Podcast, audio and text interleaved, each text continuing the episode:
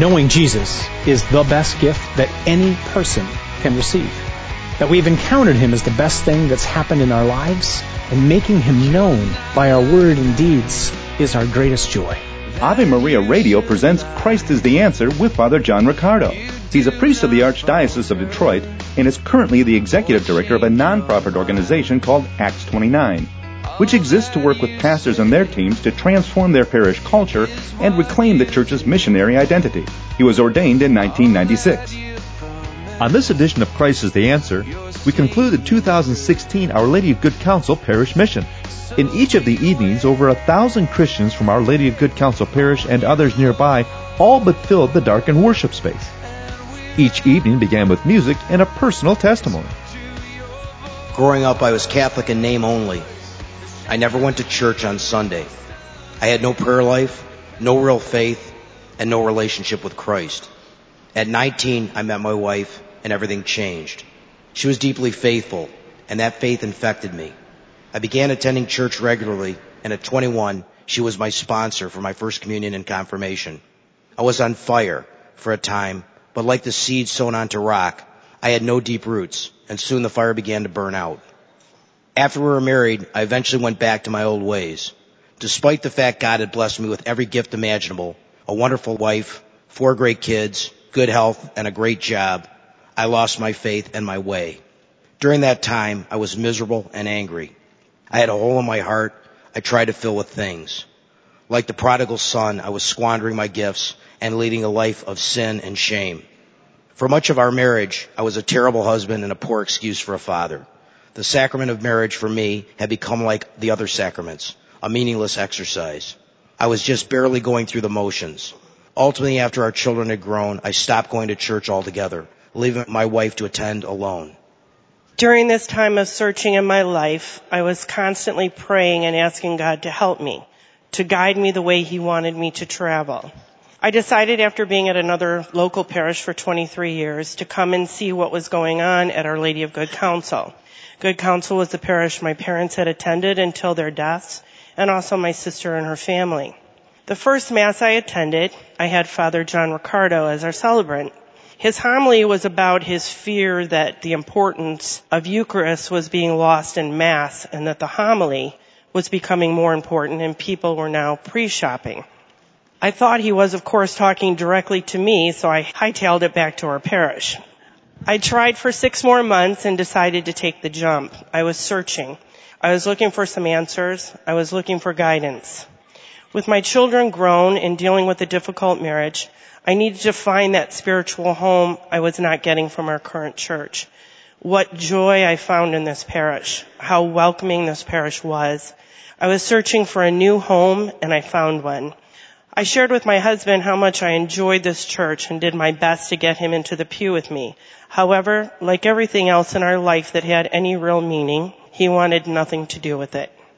I was injured in an accident and temporarily crippled. During a series of events that followed that injury, God made me see over the next months the realities of my life and my poor choices. He made me see the damage I had done to my family and my relationship with my wife. What had become clear was I had abandoned the two people that loved me the most and never left my side, God and my wife. I returned to church, attending Mass regularly with my wife here at Good Counsel. My conversion experience also culminated here at one of those Masses. As I looked up at the gold letters in I thirst for you, I saw my initials, RST, in thirst, glowing brightly, along with the letters in you. God was calling me out. RST, you. RST, you. Over the past four years at this parish, we have grown together as a couple. We have prayed on many occasions with the prayer group offered after Mass. We have gone through Alpha together. We are involved in ministries offered at the church. We have taken advantage of so many things offered at our new home, which has in turn allowed us to become closer to each other and closer to God. Our newfound ability to worship together and our ability to be able to walk talk about and share our faith with others has been returned to us tenfold. Our future daughter-in-law is being baptized and confirmed at the Easter Vigil this year. Our daughter is involved in CYO, and another marriage in our family will be taking place here in October for our son. We are grateful for all the gifts we have received and hope to continue to offer our gifts in the future. Our witness is one of hope. We have traveled a long way to get to this spot and with so much further to go. We have found this trip to be so much better traveled together. God never gave up on me and did not allow my wife to give up on me either. I am far from a perfect husband, but our marriage is strong and getting stronger every day. Like the other sacraments, marriage is a gift from God that must be celebrated and cherished. Our Lady of Good Counsel was a turning point for us. It gave us a chance to start over. Together we are stronger. Faith has made us stronger. Faith has made all things possible. After the parishioner testimony, Father Riccardo stepped from the darkness. Here is Father John Riccardo with the third and final talk of his 2016 parish mission entitled, Will We Let Him Use Us as Vessels of Mercy? Let's pray. In the name of the Father, and of the Son, and of the Holy Spirit. Father, what can we give back to you for all the blessings that you have so graciously poured out on us. How do we possibly find the words to say thank you? Father, we praise you for the people who are here in this church tonight, for the people who have brought us to faith, for the examples of parents and siblings and co-workers and parishioners and all those people that you've put in our paths constantly throughout our lives who have shown us the face of your Son, the face of mercy. Father, we praise you again tonight in a particular way for the great gift of your forgiveness in our lives. That you haven't forgiven us once or twice or five times, but thousands and thousands of times. Lord, even as you've been so gracious in showing your mercy to us, we don't want it to be dammed up inside of us, especially in this year of mercy that your servant Francis has called for. We pray that you would move amongst us here tonight in a very powerful way, that you would rouse us to let the mercy that we have received flow out from us unto those around us, and especially unto those for whom we have less than upright thoughts, those who've hurt us. We pray over and over again every day, asking you to forgive us as we forgive. We pray for the grace tonight to take those words to heart.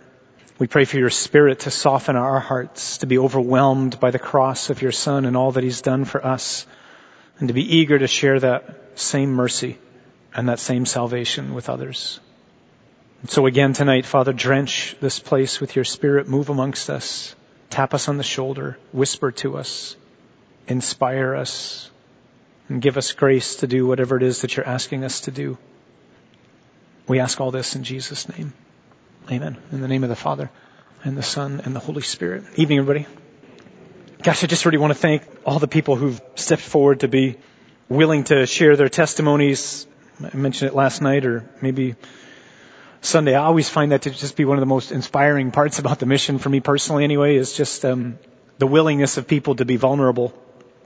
Some of us had a chance to go down to Memphis uh, a couple of weeks ago and we were only there for two nights. It seemed like we were there for about a month, mainly because we didn't sleep. It was just a, tremendously rich time of meeting people, three of whom we'd met briefly before, the rest of whom we'd never met before. But it comes to mind again tonight just because in this really brief time that we had together, the sharing and the time that we had to be with one another was, as they say down there, it was life on life. It was very real. There were no facades. There were no masks. I mean, people were just talking about what they're dealing with and it wasn't simply beautiful. It was really inspiring and encouraging and it kind of made me come home and just resolve to never want to go back to being plastic. So I thank all the people who've been willing to share because it's uh, what the body of Christ is supposed to be about. We're supposed to be able to be comfortable with each other. Goodness knows, you know, I'm not perfect, and I know you're not either. Therefore, we can just get on to reality. I'm going to ask you to do something as we start. I just think there's a real grace tonight that God wants to do. Tonight's a little bit more difficult. It's going to be a little bit more personal for you and me, and it will be a lot more demanding in what it is that God's asking. I hate it when people say this to me, but close your eyes. I want you to ask the Lord to put someone in your vision right now that you're angry with, someone that you're bitter towards, someone you got a grudge against someone who's wronged you, hurt you badly. Might be your husband, might be your wife, might be a son or a daughter or a mother or a father, might be somebody at work, might be somebody in the parish, might be me. I want to ask you to ask the Lord to keep that person just kind of fixed in your vision tonight, almost with one eye on whoever that person might be and one eye on the cross of Jesus. I want to encourage us, because it's not just you who are doing this. I want to encourage us to ask the Lord to give us an overwhelming desire to forgive and to free that person and to be free ourselves. So the question tonight is, you can open your eyes. The question tonight is, will we let Him, Jesus, use us as vessels of mercy? So somebody, he's the founder of the Neo-Catechumen. It's a movement that began in Spain. His name's Kiko Arguello. He was doing missionary work in the slums of Madrid, I think it was, and remarkable things started happening. And after weeks and months of seeing wholesale conversions amongst uh, people who were drug lords and prostitutes and various degrees of criminals and whatnot, the Archbishop of Madrid called him into his office and asked him, what in the world are you doing? And how is it working? And Arguello sat down with the Archbishop and he said something to this effect. He says, I have come to realize that the world needs signs of faith that do not require faith. In other words, things that people who don't believe in God, when they see something exemplified, they scratch their heads and go, only God can enable that to happen. And he says the first and most significant sign of faith that does not require faith is mercy. Forgiveness is not difficult, and forgiveness is not challenging, and forgiveness is not hard. Forgiveness is impossible, at least on our own. If you don't know that, then somehow at this point in your life you've been spared being really wronged by somebody. But if you closed your eyes and I asked that question and somebody immediately came to mind, then you know otherwise. There is nothing, I don't think, more difficult to do in life than to forgive somebody who has really hurt us. The gospel seems so beautiful until you actually have an enemy. And then it doesn't seem beautiful at all. Then it seems laughable and ridiculous and way too demanding. So I want to look at this theme with us tonight. Let's back up though. I want to just soak in scripture for a few minutes, actually much of the night, much like we did last night, but all about this topic of mercy, both what God has done for us and what it is that He's telling us to do. So let's just go back to Luke 19. There's something in here that's caught my eye in a particular way yesterday as I was praying with it that has kind of led to the theme tonight. So our text for the week and the place where the title comes from for the mission is this story of Zacchaeus again in Luke chapter 19. And it's a beautiful text. I mean, we all want to be Zacchaeus who's like up in the tree and God sees him and says, Hey, you, I don't care what's in your past. Come down. I want to hang out with you. So he entered Jericho and was passing through and there was a man named Zacchaeus who was a chief tax collector. That's somebody who doesn't have a few enemies in Jericho. That means every single person in Jericho hates him because he has at least tried to extort everybody in the town. Some people he couldn't get it from, but he's tried to extort from everyone. It's not just like the people next to him don't like him. Everybody despises him. He is totally alone. He's a chief tax collector and rich because he has their money. That's how he got rich. And he sought to see who Jesus was, but could not under the count of the crowd because he was small of stature. So he ran on ahead and climbed up into a sycamore tree to see him, for he was to pass that way. And when Jesus came to the place, he looked up and said to him, Zacchaeus, make haste and come down, for I must stay at your house today. This is the part we love.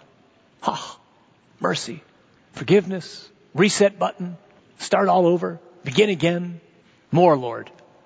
So he made haste and came down and received him joyfully. Hold on to this verse. And when they saw it, they all murmured. He has gone in to be the guest of a man who is a sinner. And Zacchaeus stood and said to the Lord, Behold, Lord, the half of my goods I give to the poor, and if I have defrauded anyone of anything, I restore it fourfold. And Jesus said to him, Today, salvation has come to this house since he also is a son of Abraham. For the Son of Man came to seek and to save the lost. Let's just stay with this theme for a couple of minutes. Let's look at a couple other passages just so we can see again God's delight and eagerness and desire to pour out mercy. We could look, just like we did last night as we were looking at family, at a multitude of texts. But let's just look at a few. Psalm 103 verses 8 to 14. The Lord is merciful and gracious, slow to anger, abounding in steadfast love.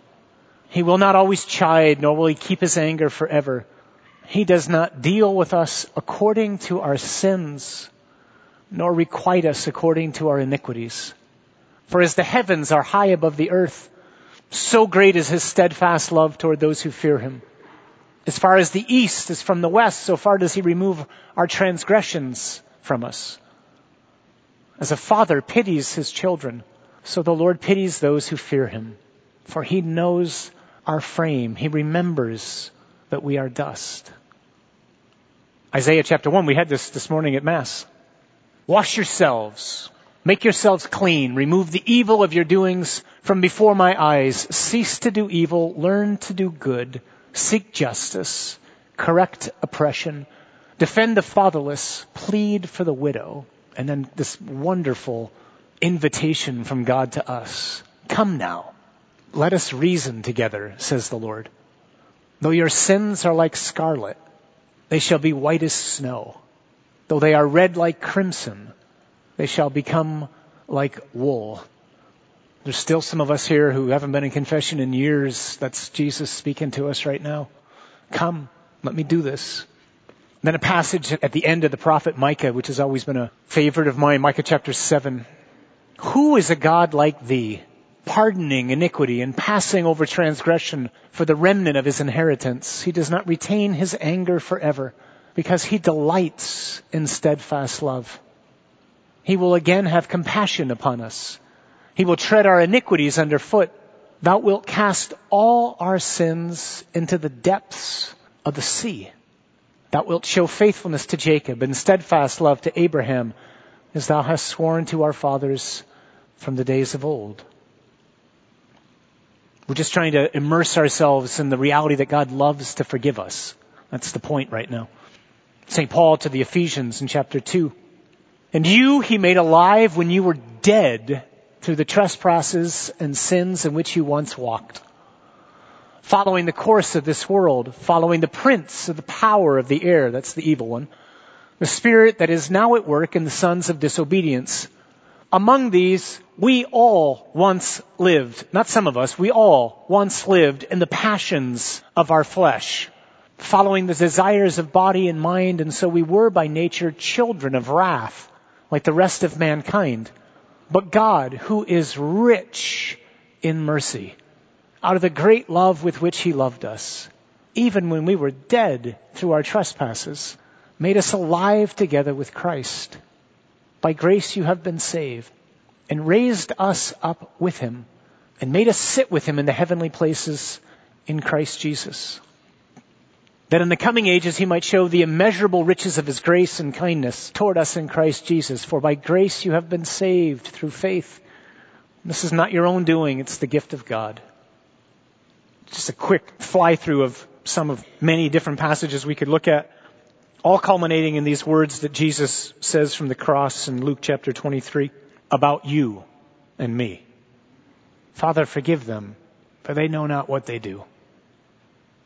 Those of you who prayed the Liturgy of the Hours, you might have come across this last week. It's an extraordinary reading from a man named St. Aelred who's got this uh, tremendous exhortation on these words that Jesus speaks from the cross. Let's just hear what it is that he says about these words that we are so familiar with, perhaps alarmingly too familiar with. He who is more fair than all the sons of men, i.e. Jesus, offered his fair face to be spat upon by sinful men he allowed those eyes that rule the universe to be blindfolded by wicked men. He bared his back to the scourges. He submitted that head which strikes terror and principalities and powers to the sharpness of the thorns. He gave himself up to be mocked and reviled and at the end endured the cross, the nails, the lance, the gall, the vinegar, remaining always gentle, meek, and full of peace. In short, he was led like a sheep to the slaughter, and like a lamb before the shearers, he kept silent and did not open his mouth. Who could listen to that wonderful prayer so full of warmth, of love, of unshakable serenity? Father, forgive them, and hesitate to embrace his enemies with overflowing love. Father, he says, forgive them. Forgive Carl. Forgive Faith. Forgive Joe. Forgive John. Forgive Adam. Is any gentleness, any love lacking in this prayer? Yet, he put into it something more. It was not enough to pray for them. He wanted also to make excuses for them. Father, forgive them for they do not know what they are doing. They are great sinners, yes, but they have little judgment. Therefore, Father, forgive them. They are nailing me to the cross, but they do not know who it is that they are nailing to the cross. If they had known, they would never have crucified the Lord of glory. Therefore, Father, forgive them. They think it is a lawbreaker, an impostor, claiming to be God, a seducer of the people. I have hidden my face from them and they do not recognize my glory. Therefore, Father, forgive them, for they do not know what they are doing. Such is God's extraordinary mercy for us. But Jesus will go on to tell us that as we have freely received, so we must freely give. Or in another translation, you received without paying, give without paying. What I have done, if you would be mine, if you would really be my disciple, if you would follow me, you must do. So let's go back to Luke for a second. This is all of Jericho that's in the all here. They all murmured, you have got to be kidding. Out of all the people in Jericho, you're going to his house? You know what it's like to walk into a place and to feel like you are not welcome? I'd like to walk into this church right now and to know that every single eye is staring at you and not with kindness. That's Zacchaeus. What do you think it's like for Zacchaeus after Jesus leaves Jericho? Because he is reviled, people. They can't stand him. And now the challenge is put to them by the Lord as to whether or not, even as Jesus has shown him mercy, whether or not they're willing to do the same. So the opportunity tonight is really a chance for us just to reflect upon the state of our own homes. This title is Salvation Has Come to Our House. So maybe the question is, has it really? Has salvation really come to our hearts? How do I know? I know to the degree to which I will forgive. I think that's how I know. Big deal. You love those who love you. Isn't that nice? Tax collectors and sinners do that, people. Jesus says. You want to be like me? Love the people who hate you. You really want to be like me? Make excuses for them. I walk into that confessional or wherever it is that I go to confession, St. Bonaventure's, and I'm praying that the confessor down there knows that I know I'm really sorry. I'm begging the Lord to know that there were extenuating circumstances. And yet somebody does wrong to me, and I'm like this. You gotta be kidding. Again? Again? How dare you? We run to the Lord with utmost confidence and people run to us and we close our arms all too often, unfortunately. So will we do for others what we so desperately want Jesus to do for us? And will we let Him use us as vessels of mercy and be the means by which signs of faith that do not require faith will be visible to people? Let's look at a couple of texts that Jesus speaks to us about and some of His disciples. You have heard that it was said to the men of old, you shall not kill, and whoever kills shall be liable to judgment. I say to you that everyone who is angry with his brother shall be liable to judgment. Whoever insults his brother shall be liable to the council, and whoever says you fool shall be liable to the hell of fire. Ugh. And people think that we come to church to feel good. Give me a break. So if you're offering your gift at the altar and there you remember that your brother has something against you, leave your gift there before the altar and go. First, be reconciled to your brother, and then come and offer your gift. Wouldn't it be something if we were at Mass on Sunday and you walked in and you were sitting over here, and as you sat down here, you realized there was somebody over there that you couldn't stand, who'd hurt you, who you had a grudge against, or you know they had a grudge against you, and at the time of the offering of peace, we didn't just do a, hey, peace be with you, peace. You actually got up and you walked all the way across the church. Who cares if it took 20 minutes? Wouldn't this be extraordinary? If we got up from the pews and walked around to each other and gave each other an embrace? Wouldn't that be overwhelming? That's what the sign of peace is supposed to be about. Not about a fist bump for the person next to you who you love. An opportunity for us as we get ready to go up to the altar and to feast on the one who cries out from the cross, Father, forgive, to get up and go to the person who we know we're not right with and say, peace. As Jesus has forgiven me, I forgive you. Will you forgive me? You don't think people would be talking about that? That's what he says to do. In fact, we're going to see a quote from the Catechism. If we don't do that, what we're doing up here is a sham and a pretense and a ruse. A little bit later in Matthew. This is too familiar, right? Pray then like this, Our Father who art in heaven, hallowed be thy name. Thy kingdom come, thy will be done on earth as it is in heaven. Give us this day our daily bread and forgive us our debts as, all caps, underline, bold, 32 point, as we also have forgiven our debtors. Some of us should not pray this prayer. Really. Some of us should not pray this prayer. I know a woman who didn't pray this prayer for years because she couldn't pray it with integrity. Because she didn't want God to forgive her the way she was forgiving, because she was not forgiving, and she knew it. And so she couldn't possibly say to God, I want you to treat me the way I'm treating him. And lead us not into temptation, but deliver us from evil. It gets worse.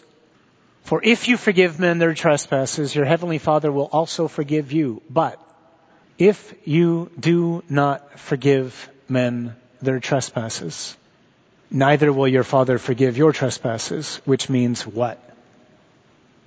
It means hell, people. What's at stake in forgiving or not forgiving? Remember that person in your mind? The person who hurt you? That you're bitter towards, that you got a grudge against, who's wronged you, who's slandered you, who's said things about you, who's done whatever they've done to you? If you and I do not forgive them, then we do not want to hear what God will say to us. There are no mitigating circumstances here. Jesus never waters this down. Let's keep going. St. Paul in the letter to the Colossians, put on then as God's chosen ones. This is an awesome passage to clip out and put on the bathroom mirror. It's written as if it's Paul giving instructions as to how to clothe yourself in the morning. It's like take off these things, that's what's happening in the verses before this, and put on these things. So put on, it's like putting on your shirt and your sweater and your gloves and your mittens and your parka for tomorrow. Put on then as God's chosen ones, holy and beloved compassion, kindness, lowliness, meekness, patience, forbearing one another. And if one has a complaint against another, forgiving each other. As the Lord has forgiven you, so you also must forgive. Let's keep going. This is just laughable, right? Bless those who persecute you. You gotta be out of your mind. Who is this? Bless the people who persecute you? Bless those who persecute you. Bless and do not curse them. You want to get even with people? Offer mass for them. That's what I do. When you upset me, I offer mass for you. when I hear things, I offer mass. I remember being in a, in a chapel mm, 15 years ago, something close to that, and I was just angry as all get out with somebody who was a very high ranking official in the church. I was bitter as could be. And I felt like the Lord said to me, you are this close to being locked forever in bitterness. What are you going to do about it? And I was. I knew I was. And every time I see this man or I think of this man, I have to beg God for the grace to forgive him because in my flesh, I cannot stand him because of what he did to me. And then the Lord said, you really want to get even with him? Pray for him. Put him on the altar. Offer mass for him Ask me to bless him. so I do. Live in harmony with one another. Do not be haughty, but associate with the lowly. Never be conceited. Repay no one evil for evil. Think of that about speech. Take thought for what is noble in the sight of all. And then we get to this. This is the strongest parable Jesus talks about forgiveness. This is a frightening parable, I think. But it lays out not only what it is that Jesus has done for us, it lays out what it is that we must do or else. And the Lord, because He's the best of teachers, He tells us in advance what it will be like on that day when He comes back for us. And on that day, I will have to render an account, and so will you. And on that day, it will be obvious as to whether or not I have forgiven or I have not forgiven. Because I cannot hide it from God. So Peter comes to him and says, Lord, how often shall my brother sin against me and I forgive him? As many as seven times. That's the kind of biblical number for fullness, you know. So Jesus says to him, I do not say to you seven times, but 70 times seven. That means stop counting. Stop counting how many times your wife annoys you. Stop counting how many times your husband does something that offends you. Stop counting how many times your neighbor, the person at work, whoever it is, does something that hurts. Stop counting. Don't keep score. You're not allowed as a Christian to keep score. I'm not allowed as a Christian to keep score. I can't do it. If I keep score, God keeps score. If God keeps score, I'm damned. And so are you. Therefore, the kingdom of heaven may be compared to a king who wished to settle accounts with his servants. So Jesus is trying to help us understand what he's done for us and what it is that we must do for each other. So he tells this parable. It's not an allegory. It's not as if everything matches up perfectly because the king here does some things that are a little different from the Lord, but he's trying to help us understand using numbers. This is not how it's read at Mass on Sunday, but this is how it's more literally read, translated into English. So the first one's brought to him. This is you and me. We're brought to him and we owed him in our translation on Sunday, it gets translated a huge amount, which if you're 10 years old, that's two bucks, right? I mean, what's a huge amount? You make six figures a year, a huge amount is one thing. You make $18,000 a year, a huge amount's another thing. He doesn't owe him a huge amount. He owes him 10,000 talents. What's a talent? 10,000 is the largest number that the people of Israel use. It's, it's a myriad. It's the highest number for counting. A talent is the largest monetary unit. In comparison to that, there's what's called a denarius, which is the daily wage. So one talent, alright, here's the math part of it. One talent equals 6,000 denarii. One talent equals 6,000 days pay. 10,000 talents equals, pull out your calculator, 60 million days wages. 164,000 years. This is not a huge amount. This is an insane amount, right? This is an impossible amount. This is what you and I owe God. For one sin, forget the litany of sins that I have in my life, one sin that's what I owe God, which is to say, I cannot possibly on my own get right with God. That's why Paul says in Ephesians, by grace we have been saved. There's nothing I can do to get right with God. Zero, zip, zilch, nothing. The only way I can get right with God is by Him doing that. But I didn't know that. We don't know that. We forget that. We take it for granted. We just think God's supposed to forgive. That's what He's there for. And so we presume over and over and over and over again. And as the man could not pay, his Lord ordered him to be sold with his wife and children and all that he had and payment to be made, because that's how they used to punish people who couldn't pay up for their debts. So the servant fell on his knees and implored him, Lord, have patience and I will pay you everything. How? How are you going to pay that back? From the time from Jesus till now, that would still give us 162,000 years left to work every day to pay it back. You're not paying this back. But look at the master's response out of pity for him, the Lord of the servant forgave the debt. He didn't say, okay, I'll give you time. He just said this. He says, you know what? Ah, just the heck with it. Let's just rip it up. Let's just call it even. This is unimaginable mercy, people. Let's just forget the whole thing. The same servant as he went out came upon one of his fellow servants. That is to say, somebody who has wronged me. This is not to minimize what you and I have been wronged by any means. I'm pretty open about my past and how I was abused sexually and whatnot, and there's a lot of other things that were done to me, and there's a lot of things that I've done to other people too. This is not to say that those things are insignificant. It's just to say that in comparison to what I owed God, they're nothing. It's not that they're nothing, they're nothing in comparison to what it is that I've done to God. This is the person whose face is in my mind right now, who I just saw again last week, who I'm struggling with, who hurt me. He owes me a hundred days pay, three months pay. And he comes up and says, or I come to him and say, pay me what you owe me. You lousy, no good, worthless, whatever. And so his servant does the exact same thing that I did to God. Fell down, asked him, have patience with me and I will pay you, which is possible. It's three months for crying out loud. But he refused and went and put him in prison till he should pay the debt. When his fellow servants saw what had taken place, they were greatly distressed and they went and reported to their Lord all that had taken place. And his Lord summoned him and said to him, You wicked servant, I forgave you all that debt because you besought me. And should not you have had mercy on your fellow servant as I had mercy on you? And in anger, his Lord delivered him to the jailers till he should pay all his debt.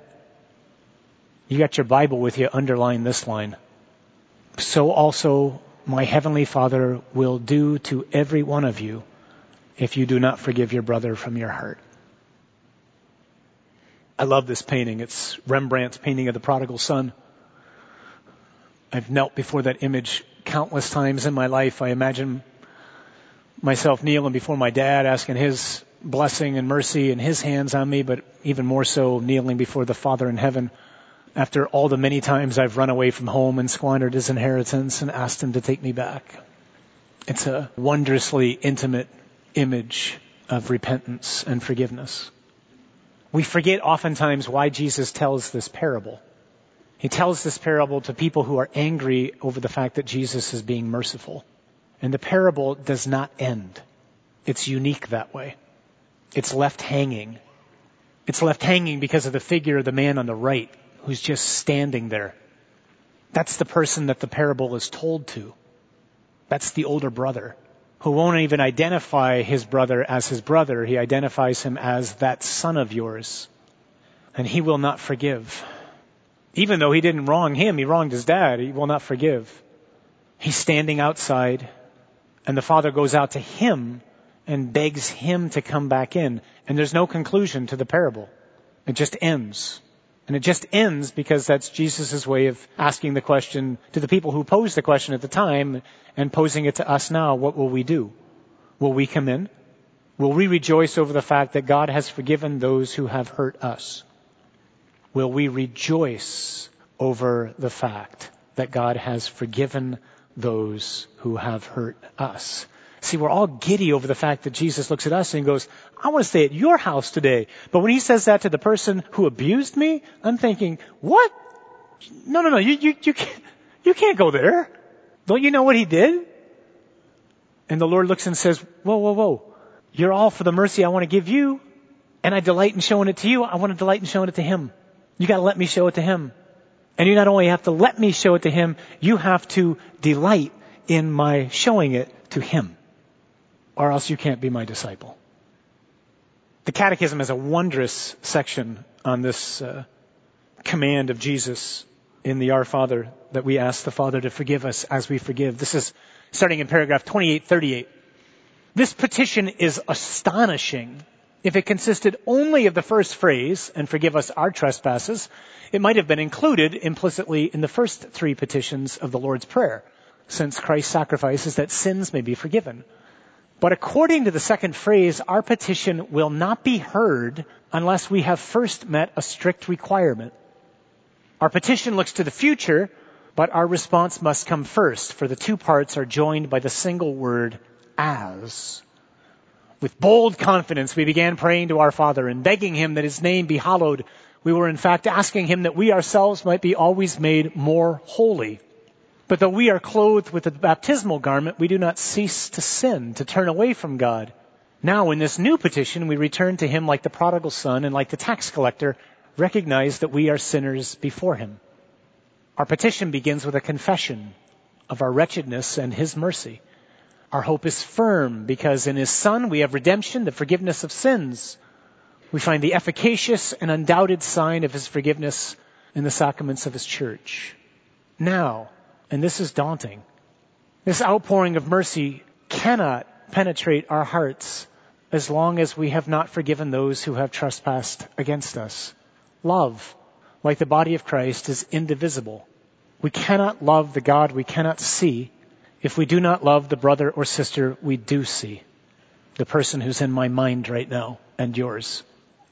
In refusing to forgive our brothers and sisters, our hearts are closed, and their hardness makes them impervious to the Father's merciful love. But in confessing our sins, our hearts are open to His grace. This petition is so important that it's the only one to which the Lord returns and which He develops explicitly in the Sermon on the Mount. This crucial requirement of the covenant mystery is impossible for man. That's so true. This is impossible to do, people. But with God, all things are possible.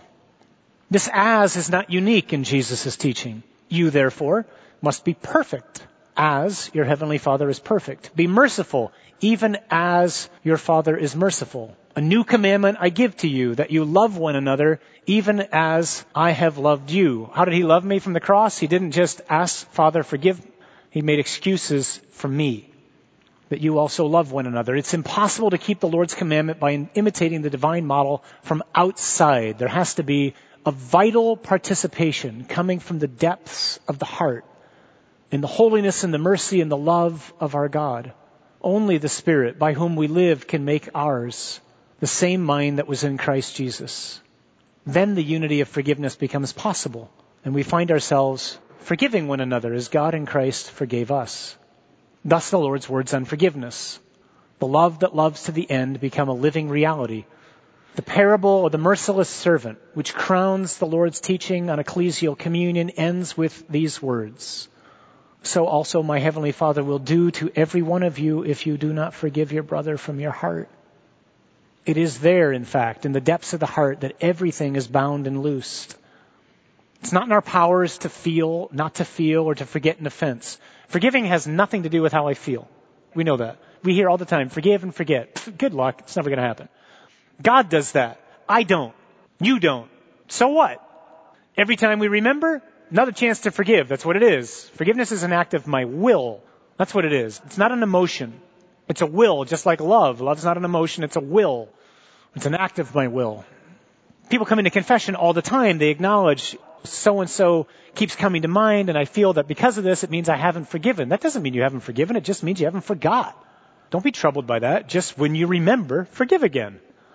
Every time we forgive, I'm becoming more and more like Jesus. The heart that offers itself to the Holy Spirit turns injury into compassion and purifies the memory in transforming the hurt into intercession. Christian prayer extends to the forgiveness of enemies, transfiguring the disciple by configuring him to his master. Alpha starts tonight. What is the Omega? What's the end? What's God's desire for you and me? Holiness. That's the end. To be saints. That's the end. How do I become one? I'm configured to Jesus. What does that most mean? I forgive. That's what it most means. Forgiveness is a high point of Christian prayer. Only hearts attuned to God's compassion can receive the gift of prayer. Want to know why you might be struggling with prayer? Because you might not have forgiven. That's what the catechism is saying to us. Why don't I hear God? Why can't I sit with the Lord? Well, maybe because the Lord's pounding. He's not tapping on my shoulder. He's pounding on my head going, hey, you gotta get right with so and so. That doesn't mean we're gonna go out, go bowling together. But it means I gotta let go of the hatred in my heart. I gotta be at least willing to say to the Lord, Lord, this person doesn't owe me anything anymore. I forgive him. I release him. I'm done. Forgiveness also bears witness that in our world, love is stronger than sin. That's why it's a sign of faith that doesn't require faith. I have right here a relic of Maximilian Kolbe. Those of you who don't know Kolbe, Kolbe dies in Auschwitz in a starvation bunker, taking the place of another man. He says to the Franciscan brothers as they're being arrested, led into Auschwitz, and everybody knows Kolbe in Poland. Everybody knows Kolbe. He's not some obscure little priest who's brought to a concentration camp. This is kind of like, for those of us who are old enough to remember Fulton Sheen, this is like Fulton Sheen gets sent to Auschwitz. Everybody in Poland knows Kolbe. And everybody in Auschwitz is going, oh my gosh, look who's here. And as Kolbe walks in, he says to all the men that he was arrested with, brothers, forget not love. As they walk into a concentration camp, they're going to hate us, they're going to mock us, they're going to spit on us, they're going to torture us, they're going to kill us. Don't let them make you hate. Don't give them that kind of power. They don't have that kind of power. Only you can do that. Love them. Always love them. No matter what they do to you, love them. And so Kolbe did. This man proves this is possible. This is no pie in the sky dream. This is possible. We can do this by God's grace. The martyrs of yesterday and today bear this witness to Jesus. Forgiveness is the fundamental condition of the reconciliation of the children of God with their Father and of men with one another. There is no limit or measure to this essentially divine forgiveness. When one speaks of sins as in Luke, debts as in Matthew, we are always debtors. Owe no one anything except to love one another. The communion of the Holy Trinity is the source and criterion of truth in every relationship. It's lived out in prayer and above all in the Eucharist. And then comes this quote at the end of this section on the Catechism back to what we do here at Mass every Sunday. God does not accept the sacrifice of a sower of disunion. He commands that he depart from the altar so that he may first be reconciled with his brother, for God can be appeased only by prayers that make peace. I can't stand here asking God to bless me and to have hatred in my heart towards somebody, let alone somebody who's here in this church. To God, the better offering is peace, brotherly concord, and a people made one in the unity of the Father, the Son, and the Holy Spirit. What do you think God's agenda is for your life in this year of mercy? What do you think He wants you and me to do in these days?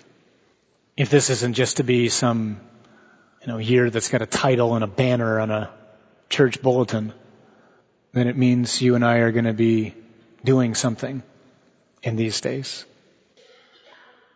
Those of us who haven't experienced His mercy, we're going to come down from the tree, we're going to run into the confessional, and we're going to get washed clean. Those of us who have, who've been restored, who've heard Jesus say, today salvation has come to this house, if we're going to be real, if we're going to do what it is that the Lord wants us to do, it's going to mean He's going to let us, or we're going to let Him use us to take us places, to bring the mercy that we've received to concrete people who have hurt us. So maybe the question for us to go home and to pray with and to think about in the days ahead is simply, what Lord do I need to do right now? For whoever that person's face is that I saw when I closed my eyes. Maybe I need to pick up a phone. Maybe I need to write a letter. Maybe I need to go get coffee. Maybe I can't do any of those things. Maybe it just starts by simply saying, Lord, I'm going to offer Mass for her or for him this coming Sunday. And then for every day after that when I come. Because I am not allowed to hate as a disciple. I'm not allowed to be vengeful.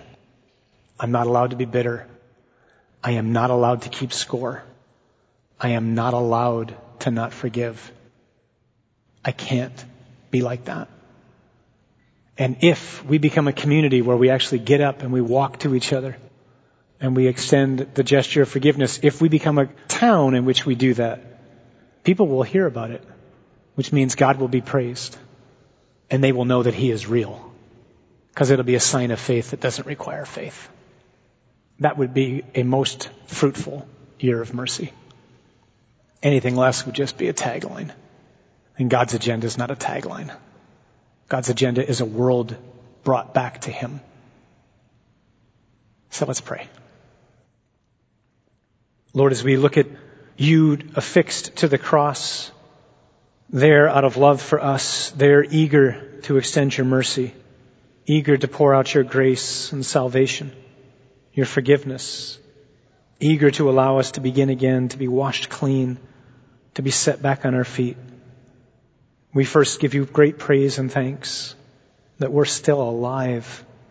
And not just alive, but called friends. And not just friends, but sons and daughters. Father, especially in these days of Lent, as we continue to gaze upon the cross with clearer and sharper focus, we pray for the gift of your Spirit to enlighten our understanding so that we would know that it was for us that you died. that we don't deserve that, that it is a gift beyond all imagination, that we were hopeless, lost, doomed, damned, beyond being able to be saved on our own. But you, out of your unfathomable love, because you are rich in mercy, have done what you have done. Father, we do not, we cannot understand this the way we should. We so easily take for granted our salvation. We think everybody's going to heaven. We trivialize our sin, our disobedience, our rebellion, our slights against you and one another. And so we ask in these days for the grace to understand more profoundly what it is that it cost you, namely your life and every drop of blood in your body, and that you did it out of love. But Father, as we do that, as we gaze upon your Son, as we more profoundly understand what it is He's done for us, we're mindful that you send us to go extend the same mercy to others. Lord, all of us have been wronged. Some of us have been wronged in ways that no one knows except you. Father, there is not a person here who hasn't been hurt by the words of another, the actions of another, and yet you command us to forgive as we have been forgiven. And so we ask, Father, tonight for those of us who need to be reconciled with whoever it is we need to be reconciled, that you would move us, inspire us, drown us with your spirit so that we might be able to do that. Lord, we pray for the grace to be able to loosen the hold that we have on these people, to be able to set them free, to be able to say at least to you, Father, we forgive them as you have forgiven us in Jesus. Lord, we want the mercy and the peace that we have experienced to be experienced by others, and especially by others who are most in need, and especially by others who have wronged us. Lord, we cannot do this on our own, but we know that you want us to do it, and so we know that you enable us by your grace, by the gift of your Spirit who dwells within us, by your precious blood, which we drink at least every week, and some of us every day, that you give us new hearts, hearts that cry out, Father, forgive, they don't know what they do. Lord, ours is a world that's broken and lost. There is no hope aside from forgiveness. So let us be vessels of forgiveness and be instruments in your hand to change the world. And let it start here in this parish. In Jesus' name we pray. Amen. This has been Christ is the Answer program number 875.